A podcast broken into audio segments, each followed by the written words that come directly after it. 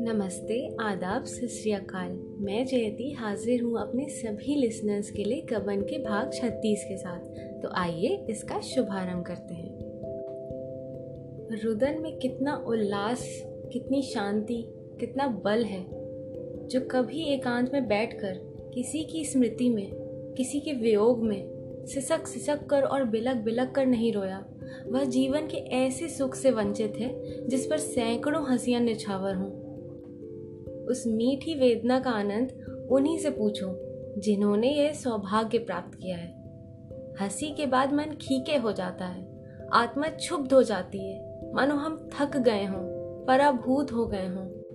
रुदन के बाद एक नवीन स्फूर्ति, एक नवीन जीवन, एक नवीन उत्साह का अनुभव होता है। जालपा के पास प्रजा मित्र कार्यालय का पत्र पहुँचा। तो उसे पढ़कर वह बहुत रोई। पत्र एक हाथ में लिए, दूसरे हाथ से चौखट पकड़े। वह खूब रोई।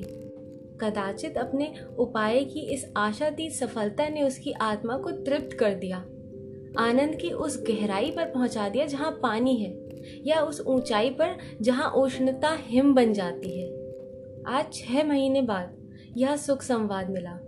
इतने दिनों वह छलमयी आशा और कठोर दुराशा का खिलौना बनी रही।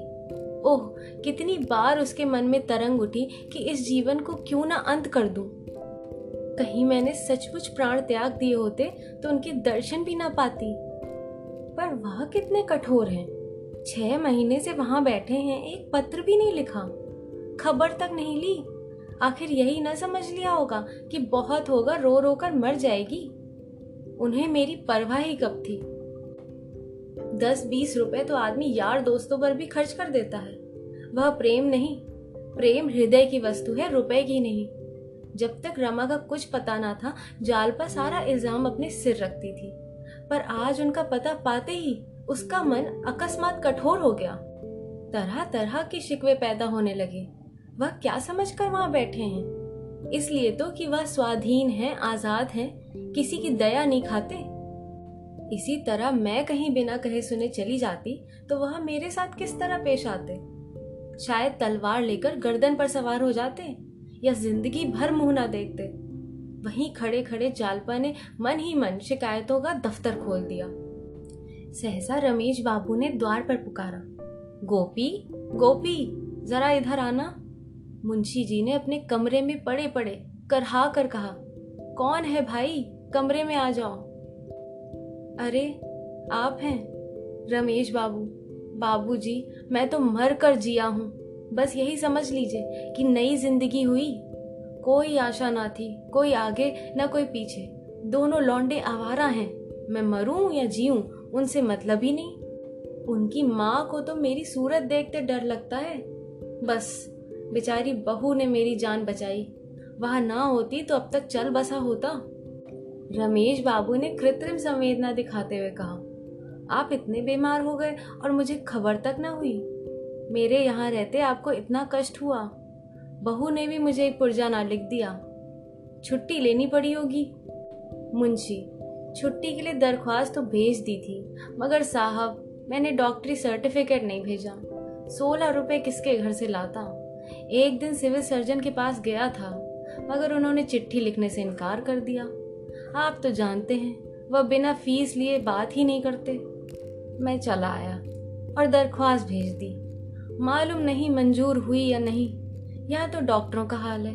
देख रहे हैं कि आदमी मर रहा है, पर बिना भेंट लिए कदम ना उठावेंगे। रमेश बाबू, यह तो आपने बुरी खबर सुनाई, मगर आपकी छुट्टी ना मंजूर हुई तो क्या होगा? मुंशी ने माथा ठोक कर कहा होगा क्या? घर बैठा रहूँगा। साहब पूछेंगे तो साफ़ कह दूँगा, मैं सर्जन के पास गया था, उसने छुट्टी नहीं दी। आखिर इन्हें क्यों सरकार ने नौकर रखा है? महज कुर्सी की शोभा बढ़ाने के लिए। मैं डिसमिस हो जाना मंजूर करता हूँ, पर सर्टिफिकेट ना दूँगा। लौंडे गायब हैं, आपके लिए पान तक लाने वाला कोई नहीं, क्या करूँ? रमेश बाबू ने मुस्कुराकर कहा, मेरे लिए आप चिंता ना करें। मैं आज पान खाने नहीं, भरपेट मिठाई खाने आया हूँ, जालपा को पुकार कर। बहू जी, तुम्हारे लिए खुशखबरी लाया हूँ, मिठाई मंगवा लो। जालपा ने पान की तश्तरी सामने रखकर कहा, पहले वह खबर सुनाइए। शायद आप जिस खबर को नई नहीं समझ रहे हो, वो पुरानी हो गई हो। रमेश, रमानाथ का पता चल गया है, कलकत्ता में है। जालपा, मुझे पहले ही मालूम हो चुका है। मुंशी जी झपट कर उठ गए। उनका ज्वर मानो भागकर उत्सुकता की आड़ में जा छिपा। रमेश का हाथ पकड़कर बोले, मालूम हो गया कलकत्ता में है। कोई खत आया था क्या? रमेश, खत नहीं था, एक पुलिस इंक्वायरी थी। मैंने कह दिया, उन पर किसी तरह का इल्ज़ाम नहीं है। तुम्हें कैसे मालूम हुआ बहू जी? जालपा ने अपनी स्कीम बयान की। प्रजा मित्र कार्यालय का पत्र भी दिखाया। पत्र के साथ रुपयों की रसीद पर जिस पर रमा का हस्ताक्षर था। रमेश दस्तखत तो रमा बाबू का ही है। बिल्कुल साफ़, धोखा हो ही नहीं सकता। मान गए बहू जी तुम्हें। वाह, क्या हिम्मत निकाली है। हम सबके कान काट लिए। किसी को ना सूझी। अब जो सोचते हैं तो मालूम होता है, कितनी आसान बात थी। किसी को जाना चाहिए, जो उन्हें पकड़कर घसीट लाए। यह बातचीत हो ही रही थी कि रतन आ पहुँची। जालपा उसे देखते ही वहाँ से निकली और उसके गले लिपट कर बोली, बहन, कलकत्ता से पत्र आ गया, वही है। रतन, मेरे सिर की कसम, जालपा। हाँ सच कहती हूँ, खत देखो ना। रतन तो आज ही चली जाओ। जालपा, यही मैं भी सोच रही हूँ। तुम चलोगी? रतन, चलने को तो मैं तैयार हूँ, लेकिन अकेला घर किस पर छोड़ दूँ? बहन, मुझे मणिभूषण पर कुछ शुभा होने लगी है। उसकी नीयत अच्छी मालूम नहीं होती। बैंक में बीस हज़ार रुपए से कम न थे। सब न जाने कहाँ उड़ा दिए। कहता है, क्रिया कर, में खर्च हो गए। हिसाब मांगती हूँ तो आँखें दिखाता है। दफ्तर की कुंजी भी अपने पास रखे हुए है। मांगती हूँ तो टाल देता है। मेरे साथ कोई कानूनी चाल चल रहा है। डरती हूँ। मैं उधर जाऊँ, इधर वह सब कुछ ले देकर चलता बने। बंगले के गाहक आ रहे हैं। मैं भी सोचती हूँ, गाँव में जाकर शांति से पड़ी रहूँ। बंगला बिक जाएगा तो नकद रुपए हाथ आ जाएँगे। मैं ना रहूँगी तो शायद ये रुपए मुझे देखने को भी ना मिले। गोपी को साथ लेकर चली जाओ। रुपए का इंतज़ाम मैं कर दूँगी। जानपा गोपीनाथ तो शायद ना जा सके। दादा की दवा दारू के लिए भी तो कोई चाहिए। रतन, वहाँ मैं कर दूँगी। मैं रोज सवेरे आ जाऊँगी और दवा देकर चली जाऊँगी। शाम को भी एक बार आ जाया करूँगी। जालपा ने मुस्कुरा कर कहा, और उनके पास दिन भर बैठा कौन रहेगा? रतन, मैं थोड़ी देर बैठ भी जाया करूँगी, मगर तुम आज ही जाओ। बेचारे वन न जाने किस दशा में होंगे। तो यही तय रही ना? रतन मुंशी जी के कमरे में गई तो रमेश बाबू उठकर खड़े हो गए और बोले, आइए देवी जी, रमा बाबू का पता चल गया है। रतन, इसमें आधा श्रेय मेरा भी है। रमेश, आपकी सलाह से तो हुआ ही होगा। अब उन्हें यहाँ लाने की फ़िक्र करनी है। रतन, जाल पर चली जाए और पकड़ लाए। गोपी को साथ लेती जावे? आपको इसमें कोई आपत्ति तो नहीं होगी ना, दादाजी? मुंशी जी को आपत्ति तो थी। उनका बस चलता तो इस अवसर पर दस पाँच आदमियों को और जमा कर लेते। फिर घर के आदमियों के चले जाने पर उन्हें क्यों ना आपत्ति होगी? मगर समस्या ही ऐसी आन पड़ी कि कुछ बोल ना सके। गोपी कलकत्ता की सैर का अच्छा अवसर पाकर क्यों ना खुश होता? विश्वम्बर दिल में ऐंठ कर रह गया। विधाता ने उसे छोटा ना बनाया होता तो आज वह जाता। गोपी कहाँ के ऐसे बड़े होशियार हैं? जहाँ जाते हैं, कोई ना कोई चीज़ खो के आते हैं। हाँ मुझसे बड़े हैं। इस देवी विधान ने उसे मजबूर कर दिया था। रात को नौ बजे जालपा चलने को तैयार हुई। सास ससुर के चरणों पर सिर झुकाकर आशीर्वाद लिया। विश्वम्बर रो रहा था। उसे गले लगाकर प्यार किया और मोटर पर बैठी। रतन स्टेशन तक पहुँचाने के लिए आई थी। मोटर चली तो जालपा ने कहा, बहन, कलकत्ता तो बहुत बड़ा शहर होगा ना? वहाँ कैसे पता चलेगा? रतन पहले प्रजा मित्र के कार्यालय में जाना। वहाँ से पता चल जाएगा। गोपी बाबू तो हैं ही। जालपा, ठहरूँगी कहाँ? रतन कई धर्मशाले हैं, नहीं होटल में ठहर जाना। देखो, रुपए की ज़रूरत पड़े तो मुझे तार देना। कोई न कोई इंतज़ाम करके भेज दूँगी। बाबूजी आ जाए तो मेरा बड़ा उपकार हो यह मणिभूषण तो मुझे तबाह कर देगा। जालपा, होटल वाले बदमाश तो ना होंगे। रतन, कोई जरा भी शरारत करे तो ठोकर मारना। बस कुछ पूछना मत, ठोकर जमाकर तब बात करना।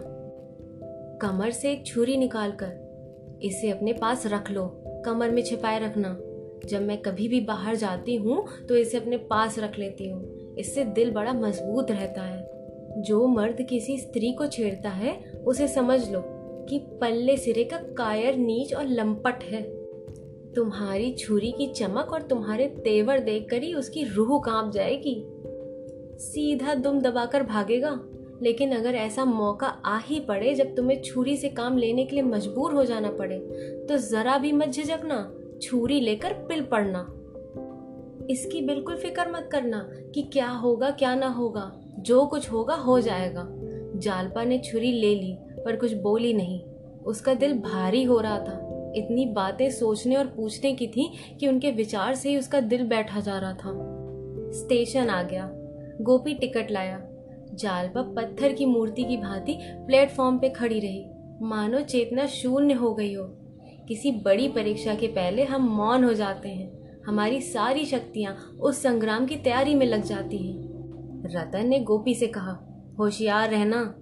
गोपी इधर कई महीनों से कसरत करता था। देखने वालों को तो वह ज्यो का त्यों मालूम होता था, पर अपनी नज़र में वह कुछ और हो गया था। शायद उसे आश्चर्य होता था कि उसे आता देखकर क्यों लोग रास्ते से नहीं हट जाते? क्यों उसके डील डॉल से भयभीत नहीं हो जाते? अकड़ कर बोला, किसी ने जरा भी ची चपड़ की ना तो तोड़ दूँगा। रतन मुस्कुराई, यह तो मुझे मालूम है। सो मत जाना, गोपी। पलक तक तो झपकेगी नहीं, मजाल है, नींद आ जाए।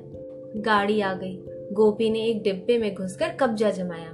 जालपा की आँखों में आँसू भरे हुए थे। बोली, बहन आशीर्वाद दो कि उन्हें लेकर कुशल से लौट आऊँ। इस समय उसका दुर्बल मन, कोई आश्रय, कोई सहारा, कोई बल ढूंढ रहा था। और आशीर्वाद और प्रार्थना के सिवा वह बल उसे कौन प्रदान कर सकता था? यही बल और शांति का वह अक्षय भंडार है, जो किसी को निराश नहीं करता, जो सबकी बाह पकड़ता है, सबका बेड़ा पार लगाता है। इंजन ने सीटी दी, दोनों सहेलियाँ गली मिली, जालपा गाड़ी में जा बैठी। रतन ने कहा जाते ही जाते खत भेजना जालपा ने सिर हिलाया। रतन, अगर मेरी ज़रूरत मालूम हो तो तुरंत लिख भेजना, मैं सब कुछ छोड़ छाड़ कर चली आऊँगी। जालपा ने सिर हिला दिया। रास्ते में रोना मत। जालपा हंस पड़ी। गाड़ी चल दी।